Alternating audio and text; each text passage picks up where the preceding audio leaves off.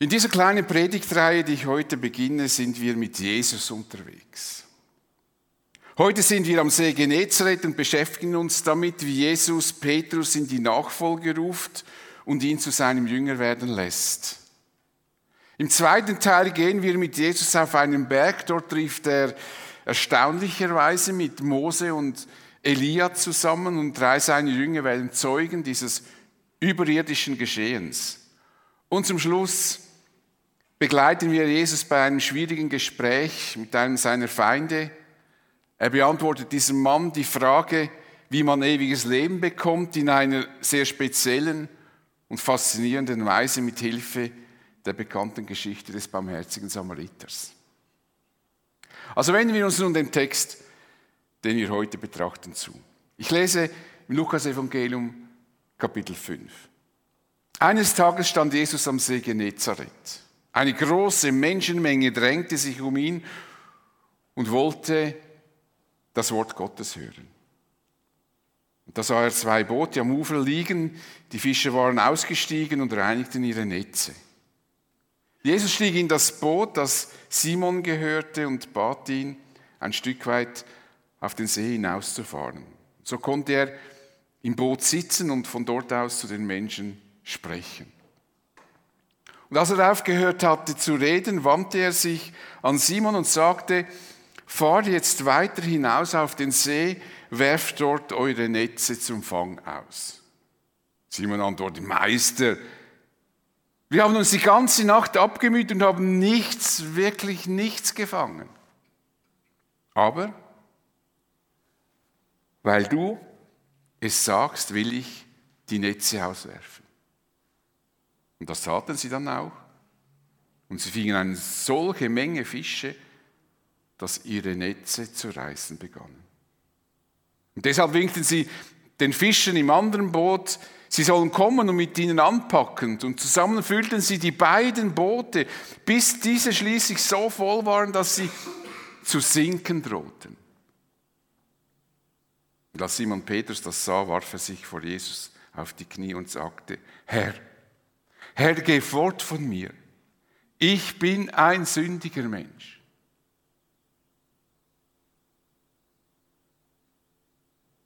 Denn ihm und allen, die bei ihm im Boot waren, war der Schrecken in die Glieder gefahren, weil sie solch einen Fang gemacht hatten und genau so ging es Jakobus und Johannes, den Söhnen des Zebedäus, die zusammen mit Simon Fischfang betrieben. Doch Jesus sagte zu Simon, Du brauchst dich nicht zu fürchten. Von jetzt an wirst du ein Menschenfischer sein. Eine große Menschenmenge bedrängt Jesus am See Genezareth. Alle wollten Gottes Worte hören oder anders gesagt, wie Jesus das Wort Gottes erklärt, was er über Gott und sein Reich erzählt. Schön, wenn Leute sich noch für Gott interessieren. Jeder wollte möglichst nahe bei Jesus sein, um ihn zu verstehen. Und so wurde Jesus von allen Seiten bedrängt und es war nicht möglich, zu dieser ganzen Masse zu sprechen, weil hätte er gesprochen, dann wäre quasi der Ton in diesen Leuten, die engstens um ihn sind, versackt und die anderen hätten alles nichts verstanden. Heute würden wir schnell einen Lautsprecher organisieren, was damals natürlich nicht möglich war. Doch Jesus wusste sich zu helfen. Er sah zwei Boote am Ufer liegen. Die Fischer waren von ihrem nächtlichen Fischfang zurückgekehrt und reinigten am Ufer ihre Netze. Und Jesus bestieg eines der Boote und bat den Fischer Simon, dem dieses Boot gehörte, ein wenig vom Land wegzufahren. Und Jesus setzte sich ins Boot und begann zu den Menschen am Ufer zu sprechen. Durch diese Distanz benutzte Jesus das Wasser als Resonanzraum. Das Wasser verstärkte und verbreitete seine Worte, sodass die Menschen am Ufer ihn gut verstehen konnten. Denn Jesus wollte immer gut verstanden werden. Er wollte immer, dass die Menschen hören, was er sagt. Die Verkündigung war der Schwerpunkt seiner Sendung. Viele Leute sehen die außerordentlichen Wunder, die Jesus bewirkte, die vielen Menschen, die er von schweren Krankheiten heilte. Ist ja noch bis heute so. Haben wir manchmal den Eindruck, es geht, es geht im christlichen Glauben bei einigen Leuten einfach darum, dass Gott sie gesund macht, um Heilung, um weiß ich was alles. Die Leute strömten zu Jesus, damit er sie gesund macht. Und einmal wollten sie Jesus sogar festhalten, damit er bei ihnen bleibt und noch mehr Menschen gesund machen würde. Aber Jesus sagte zu ihnen, ich muss den anderen Städten die Botschaft vom Reich Gottes verkünden, denn dazu bin ich gesandt worden. Meine Sendung ist nicht die ganze Welt gesund zu machen, sondern ich bin dazu gesandt, um das Reich Gottes zu verkündigen. Im Vordergrund stand bei Jesus nicht die körperliche Heilung der Menschen, sondern die Rettung für Zeit und Ewigkeit. Deshalb lehrte er die Menschen über das Reich Gottes und wie sie ein Teil dieses Reiches werden können und somit in alle Ewigkeit mit Gott versöhnt und auf der neuen Erde leben werden. Jesus wollte, dass die Menschen die Botschaft des Evangeliums verstehen, denn so werden Menschen gerettet. Petrus sagt das einmal folgendermaßen. Ihr seid ja von neuem geboren und dieses neue Leben hat seinen Ursprung nicht in einem vergänglichen Samen, sondern in einem unvergänglichen, in dem lebendigen Wort Gottes, das für immer Bestand hat. Und dann ergänzt Petrus etwas, womit er deutlich macht, dass jedes Missverständnis ausschließt. Er sagt, dieses Wort ist nichts anderes als das Evangelium, das euch verkündet wurde. Er will also vermeiden, dass man die Verkündigung löst und sagen könnte, ja, das Wort Gottes, das ist einfach Jesus, das lebendige Wort Gottes, ist die Person Jesus. Er präzisiert und sagt, das ist das Evangelium, das euch verkündet worden ist. Das ist ganz entscheidend. Das Evangelium bekannt zu machen, ist auch die Aufgabe unserer Kirche. Es ist unbestritten, dass Christen Menschen in Not helfen und das tun Christen weltweit, vorbildlich. Viele Spitäle, viele Krankenhäuser, die heute nicht mehr unter christlichem Banner betrieben werden, wurden oft ursprünglich von Christen und von Missionen gegründet. Es ist aber noch wichtiger, dass wir den Menschen die Botschaft vom Reich Gottes weitergeben. Als Kirche müssen wir überlegen, wie wir das machen können, damit die Menschen das Evangelium hören. Viele Projekte haben wir bereits. Büchertisch, übrigens gestern Nachmittag waren diese Mitarbeiter wieder in Zürich unterwegs. Musicalarbeit, Jungschar, Gottesdienste. Gottesdienste sind eine Möglichkeit, das Evangelium weiterzugeben. Das ist für uns ein Anliegen, dass unsere Gottesdienste so gestaltet sind, damit wir unsere Freunde auch mitnehmen. Das ist vielleicht etwas, wo wir wieder neu mal überlegen könnten, wen könnte ich einladen. Unsere Gottesdienste dürfen nicht so sein, dass ich da sitze und denke, zum Glück ist mein Freund und meine Freundin nicht gekommen. Sondern die müssen so sein, dass wir denken, schade, dass sie nicht gekommen sind. Gottesdienste sind eine Möglichkeit der Verkündigung des Evangeliums, dass Menschen hören, um was es geht im Leben, wo wir sinnvolles Leben finden können. Wir sollen wirklich hier uns bemühen. Wir sollen auf der einen Seite Menschen helfen, auf der anderen Seite nicht vergessen, die Botschaft des Evangeliums zu verbreiten, denn gerettet werden kann man, wenn man die Botschaft des Evangeliums gehört hat. Ob wir das gut finden oder nicht, die Bibel lehrt uns das. Natürlich müssen wir überlegen, wie wir das in unserer Welt tun können. Am Zürichsee in ein Boot zu steigen, um das Evangelium zu verkünden, würde kaum dazu führen, dass Menschen zuhören. Das Internet ist heute beispielsweise ein Ort, an dem wir aktiv sein können, aber es gibt auch noch viele andere Möglichkeiten, wo wir Menschen mit dem Evangelium erreichen können. Heute ist, manchmal könnte man sogar sagen, ist Internet, das Internet äh, die Straße von heute. Da sind die Leute unterwegs äh, äh, und da kann man, gibt es auch viele Christen, die sehr kreativ im Internet unterwegs sind. Aber es gibt auch noch vieles anderes, was wir tun könnten. Als Jesus seine Rede beendet hatte, wandte er sich Simon zu und forderte ihn auf, fahrt jetzt weiter hinaus auf den See, werft dort eure Netze zum Fang aus. Das erstaunte Simon, denn eben kamen sie von einem erfolglosen Fischfang zurück. Und verwundert sagt er, Meister, wir haben uns die ganze Nacht abgemüht und haben nichts gefangen. Hier spricht der erfahrene Fischer.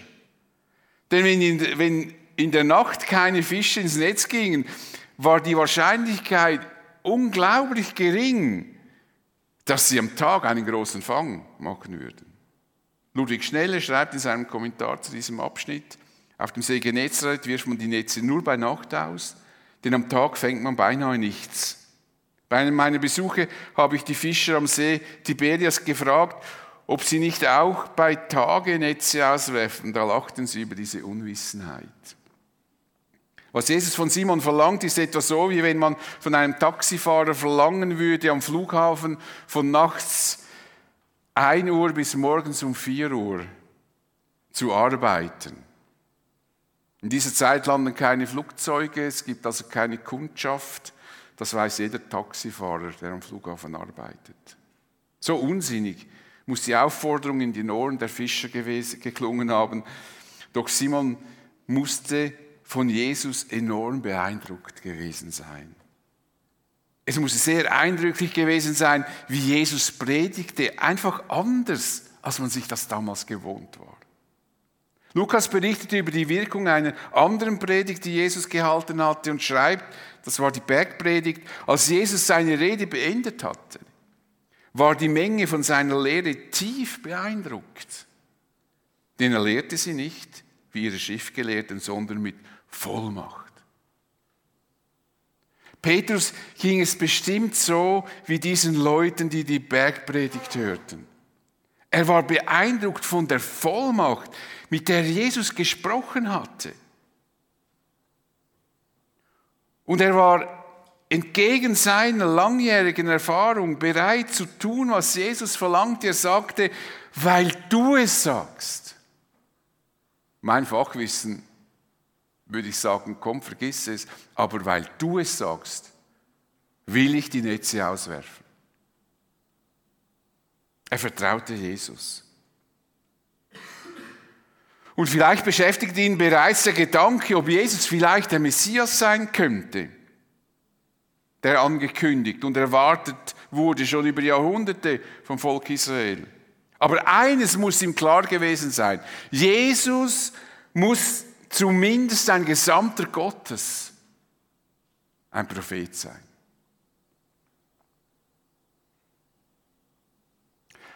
Manchmal müssen auch wir entgegen unseren Erfahrungen etwas tun, das Gott uns aufträgt.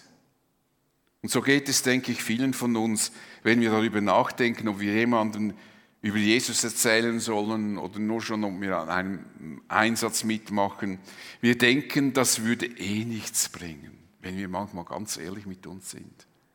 Denn oft genug erlebten wir, wie uninteressiert die Leute sind.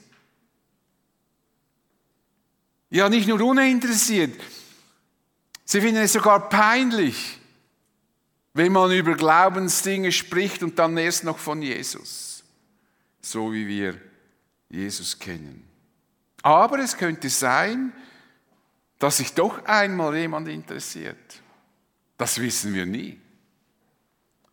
Wenn ihr mal auf die Straße geht, das könnt ihr gern, Rede ist der Chef von diesem Trupp, dann könnt ihr mal Traktate verteilen. Und dann würde ich euch mal empfehlen, darauf zu achten, halt mal die Traktate hin und überlegt, nimmt er eins oder nimmt er keines. Und ihr werdet die Erfahrung machen, dass viele, wo ihr denkt, der nimmt bestimmt eines, der sieht so fromm aus, der nimmt keines. Und bei denen ihr denkt, der nimmt garantiert keins, der nimmt eins. Aber wir wissen das nie.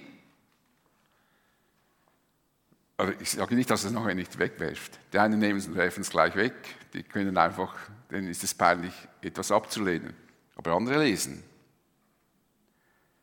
Jesus sagt, wenn jemand bereit ist, Gottes Willen zu erfüllen, wird er erkennen, ob das, was ich lehre, von Gott ist oder ob ich aus mir selbst herausrede. Egal, wie die Menschen reagieren, wenn wir das tun, was Gott möchte, auch in anderen Bereichen, wenn wir das tun, was Gott möchte, dann werden wir in unserem Vertrauen zu Gott bestärkt und gefestigt. Denn Glaube, Wachstum im Glauben entwickelt sich nicht in dem, dass wir ein unglaubliches theologisches Wissen haben, das ist auch wichtig. Ich habe auch Theologie studiert. Aber Vertiefung im Glauben geschieht in dem, dass wir im Vertrauen das tun, was wir erkennen, was Gott möchte und was Gott gefällt. Und dann werden wir in der Beziehung zu unserem Gott wachsen. So geschieht geistliches Wachstum. Es ist ein Ineinander. Das Vertrauen in Gott wird so gestärkt. Es ist, es ist keine, der Glaube ist nicht eine, eine Wissenschaft, sondern es ist eine Täterschaft. Glaube muss gelebt sein. Und da kann man nicht Wort und Glaube einander gegenübersetzen, sondern es ist ein Miteinander. Ich handle aufgrund des Wortes Gottes. Und wenn wir das tun, auch wenn wir jetzt evangelistisch unterwegs sind, kann es ab und zu sein, dass wir überrascht werden, so wie Petrus auch überrascht wurde. Denn nie im Traum hätte sich Simon so etwas vorstellen können. Kaum hatten sie die Netze ausgeworfen, fühlten sie sich prallvoll mit Fischen, sodass sie zu bersten begannen. Muss sich das mal vorstellen. Die Netze begannen auseinander zu reißen. Simon rief das zweite Boot zur Hilfe. Und schlussendlich waren beide Boote randvoll mit Fischen gefüllt und in der Gefahr und in dieser Last zu versinken. Das muss der erfolgreichste Fischfang im Leben des Simon ever gewesen sein. So etwas hat er bestimmt noch nie erlebt. Und nun hätte er sich bei Jesus bedanken können und zukünftig seinen Fischfang auf diesen Zeitpunkt des Tages verlegen. So sind wir ja manchmal. Wenn Gott etwas tut, dann denken wir, jetzt hätten wir ein Konzept, das man wiederholen kann. Aber Petrus wusste, dass hier etwas Einzigartiges geschehen war, das sich nicht einfach wiederholen ließe. Er freute sich nicht einmal groß über diesen Fang. Er sah nur noch Jesus und wurde sich bewusst, wie heilig Jesus sein musste, wie ganz anders Jesus sein musste als er. Und er fiel vor Jesus nieder und flehte, Herr, geh von mir weg. Ich bin ein sündiger Mensch. Geh von mir weg. Und auch seine Fischerkollegen ging es so, wie Lukas berichtet. Petrus und allen, die bei ihm im Boot waren, war der Schrecken in die Glieder gefahren, weil sie solch einen Fang gemacht hatten. Diese Männer mussten realisiert haben, dass sie jetzt mit Gott in Berührung gekommen waren. Da ist etwas geschehen, das haben sie noch nie erlebt, das kann nicht aus menschlicher Hand kommen, das muss göttliche, göttliche Kraft dahinter sein. Sie verstanden, dass zwischen Jesus und ihnen eine große Kluft besteht. Jesus, der göttliche und reine und sie, die sündigen Menschen und deshalb fleht Petrus, Herr, geh von mir. Ich bin ein sündiger Mensch, ich bin nicht würdig, in deiner Gegenwart zu sein. Stellt euch das vor. Und was Simon hier über sich erkannte, gilt für jeden Menschen. Paulus schreibt nach Rom, alle haben gesündigt und in ihrem Leben kommt Gottes Herrlichkeit nicht zum Ausdruck. Wenn Menschen der Heiligkeit Gottes begegnen, erleben sie etwas Ähnliches wie Simon. Fragen, die einen bis jetzt beschäftigten, werden in diesem Moment komplett irrelevant. Fragen wie, ist Gott gerecht oder nicht? Hat Gott richtig gehandelt, indem er die Welt so geschaffen hat? Ist es gerecht, dass wegen der Verschuldung von Adam und Eva alle Menschen der Sünde verfallen sind? Und so weiter. Fragen und Zweifel treten alle in den Hintergrund und werden unbedeutend, wenn Gott uns begegnet. In der Gegenwart Gottes wird der Mensch zu seine eigene Ungerechtigkeit und Sündhaftigkeit schlagartig erkennen. Er weiß in diesem Moment, dass er dringend Erlösung braucht, dass er so vor Gott nicht bestehen kann. Das ist keine theoretische Erkenntnis und ich denke, viele von uns kennen diese Erfahrung. Wo man vor Gott wirklich realisiert, wer Gott ist in seiner Größe und Herrlichkeit. So dass man wie in sich zusammenbricht. Das geschieht nicht jeden Tag und nicht in jeder stillen Zeit. Könnte euch meine Erfahrungen erzählen, die sind punktuell, aber in meinem Leben lebenswendend. Wirklich lebenswendend. Die Bibel zeigt uns verschiedene Beispiele, wie Menschen in der Gegenwart Gottes reagieren. So schrie zum Beispiel Jesaja auf, als ihm Gott begegnete, ich bin verloren. Ich bin unwürdig, den Herrn zu preisen und lebe unter einem Volk, das genauso unwürdig ist. Und ich habe den König gesehen, den Herrscher der Welt. Oder Johannes beschreibt seine Reaktion, als Jesus ihm in einer Vision begegnete. Bei seinem Anblick fiel ich wie tot vor seinen Füßen nieder. In der Gegenwart Gottes fallen alle Masken, die wir so oft oder so soll ich sagen, zu oft voreinander und manchmal sogar vor uns selber tragen. Fragen, die wir uns stellten und die uns jahrelang beschäftigten, werden bedeutungslos. Hiob ist ein gutes Beispiel dafür. Er musste unglaublich viel, viele schwere Schicksalsschläge verkraften. Er verlor auf einen Schlag alle seine Kinder und Großkinder. Sein Besitz wurde zerstört und eine schwere Krankheit machte sein Leben unerträglich. Er hatte keine Ahnung, warum ihm das alles zugestoßen war. Ihm als frommer, gottesfürchtiger Mann. Und er begann innerlich zu zweifeln und seine Freunde erwiesen sich als schlechte Seelsorger, denn sie suchten die Schuld bei Hiob. Sie meinten, er hätte sich gegen Gott versündigt und das sei nun sozusagen die Retourkutsche Gottes. Kennen wir auch. Gedanken, die wir uns manchmal vielleicht zu schnell machen. Doch dann begegnet Gott dem Hiob und anbetend sagt er zu Gott, ich weiß jetzt, dass dir nichts unmöglich ist. Denn alles, was du planst, führst du auch aus. Du fragst, warum ich deinen Plan anzweifle und rede ohne Wissen und Verstand.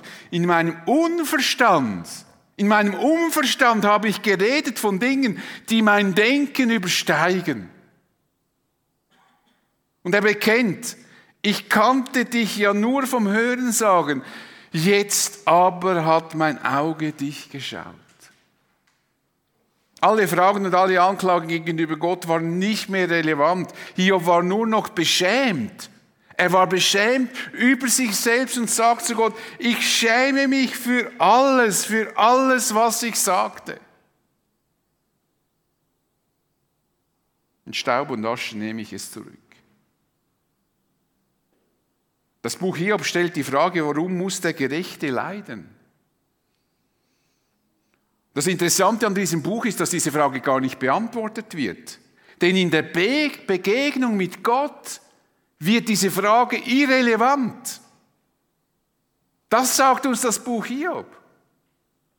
Wir können das mit unserem Verstand gar nicht erfassen, aber wenn sich Gott offenbart, dann wird das alles irrelevant. Wir werden, wenn wir einmal Gott begegnen, werden die Fragen, die wir heute haben, irrelevant sein. Wir werden höchstens noch sagen, ich kann, ich schäme mich für alles, was ich sagte. Staub und Asche nehme ich alles zurück. Und genau das erlebte Simon. In der Gegenwart Gottes sprach er sich selbst schuldig. Kennst du diese Erfahrung, die Simon gemacht hat? Es ist nicht so, dass uns Gott in einer Vision erscheinen würde. Aber es gibt diesen Moment, wo uns Gott zutiefst berührt, wo wir merken, jetzt, jetzt stehe ich wirklich in seiner Gegenwart. Hast du dich schon einmal wirklich schuldig gesprochen? Und nicht deshalb, weil du weißt, dass man das tun sollte, sondern weil es dir klar ist, dass du wirklich schuldig bist.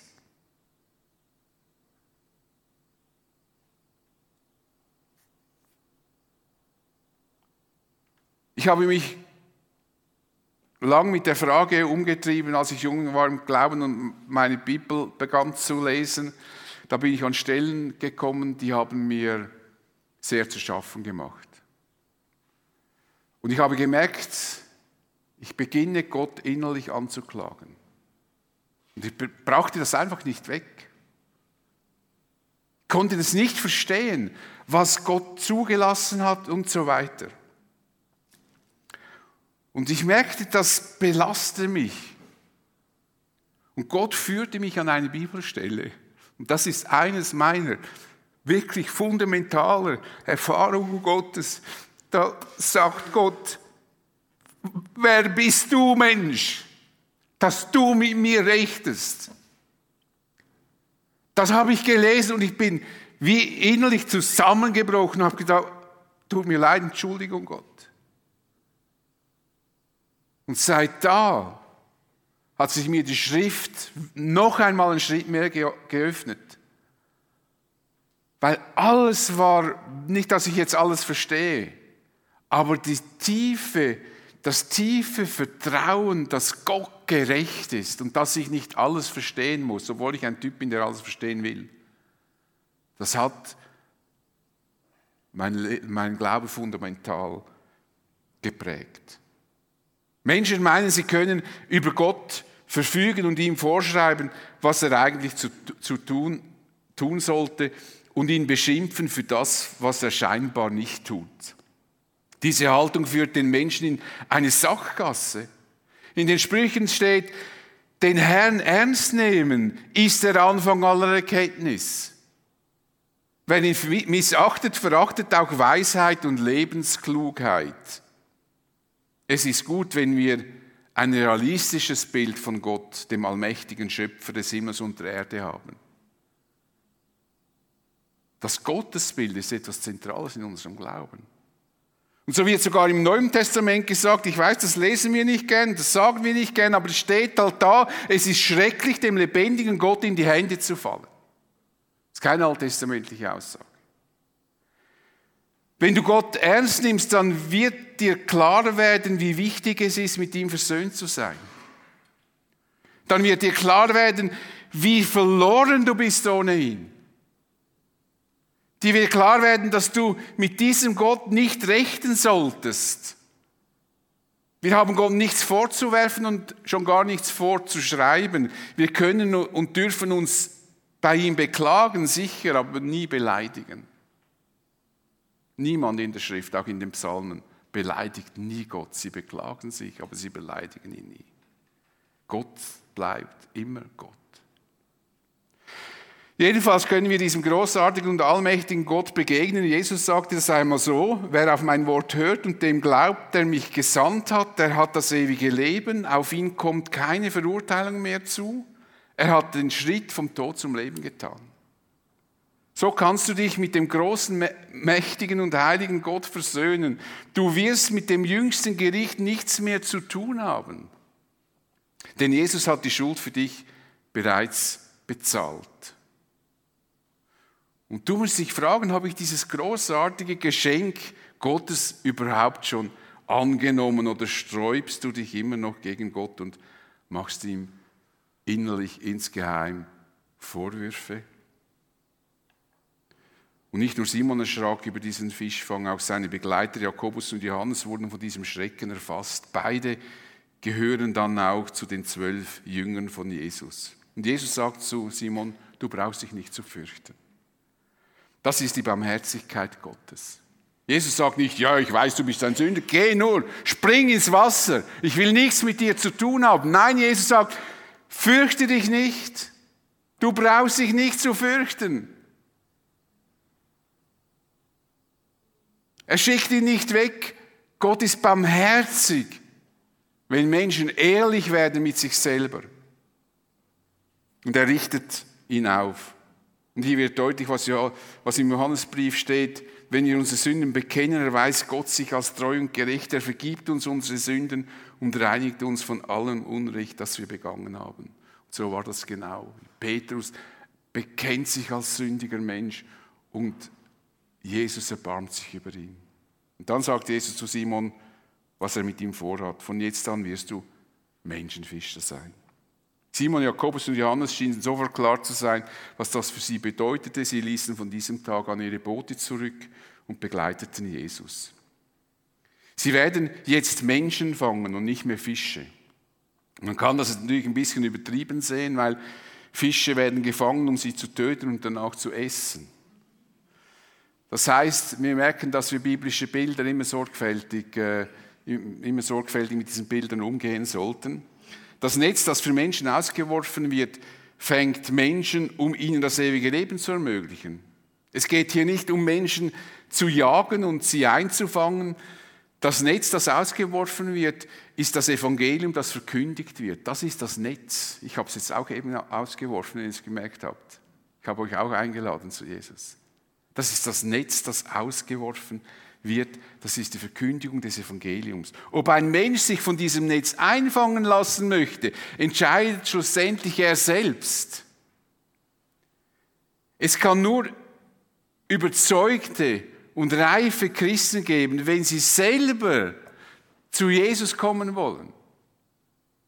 Durch Manipulation können keine echten Nachfolger von Jesus gewonnen werden. Durch Manipulation kann man vielleicht Mitläufer gewinnen.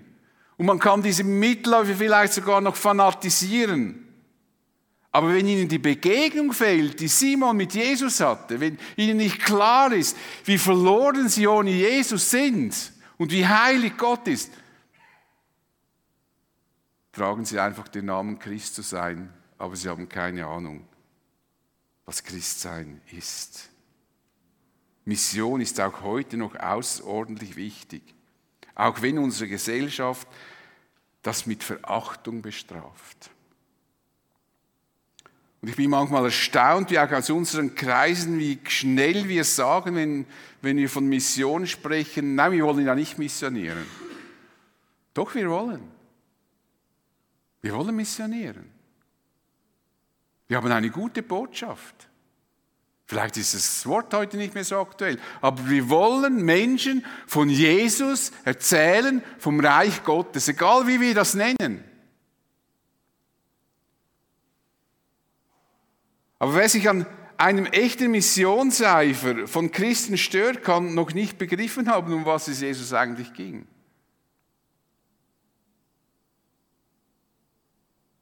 Und schlussendlich finden Menschen so zum Sinn ihres Lebens, weil sie so zurückfinden zu ihrem Schöpfer. Das ist wie wenn ein Mensch seine Herkunft entdeckt. So kommen wir zurück zu unserer ursprünglichen Herkunft. Es ist für uns eine Herausforderung, im Vertrauen auf Jesus zu leben. Nun verkündige ich seit vielen Jahren das Evangelium und in, meinen, in den meisten Predigten in 95 bis 98 Prozent meiner Predigten, und ich predige jetzt schon einige Jahre, lade ich immer ein, Jesus nachzufolgen. Ich muss sagen, ich hätte mir mehr sichtbare Resultate gewünscht, mehr Menschen, die sich entschlossen hätten, Jesus nachzufolgen. Aber wir können Bekehrungen nicht machen. Wir können nur das Evangelium so deutlich wie möglich verkünden. Wir sind die, die diesen Samen des Evangeliums ausstreuen. Ob, wann und wo er gedeihen wird, das müssen wir Gott überlassen. Das können wir ein bisschen begünstigen, aber schlussendlich schenkt Gott das Wachstum. Werden wir als Gemeinde und auch als Einzelne nicht müde, diesen Auftrag, den uns Gott gegeben hat, zu erfüllen. Bleiben wir dran und machen wir es wie Petrus in allen unseren Lebensbereichen, der zu Jesus sagte, weil du es sagst, will ich die Netze auswerfen. Ich bete mit uns. Vater, ich danke dir, dass du ein großer, heiliger, gerechter, gnädiger und barmherziger Gott bist. Ein Gott, der uns Menschen liebt und der uns auch begegnet. Ein Gott, der uns unsere Schuld vergibt. Und ich bitte dich, dass du uns auch hilfst, dass wir nicht leichtfertig dir gegenüberstehen. Dass wir wissen, wie heilig und gerecht du bist. Und du kannst jedem von uns in deiner Art und Weise begegnen. So begegnen, dass wir wirklich merken, jetzt hast du etwas in unserem Leben zutiefst verändert heil gemacht. Schenkst Geborgenheit, die nicht menschlich ist, sondern göttlich. Amen.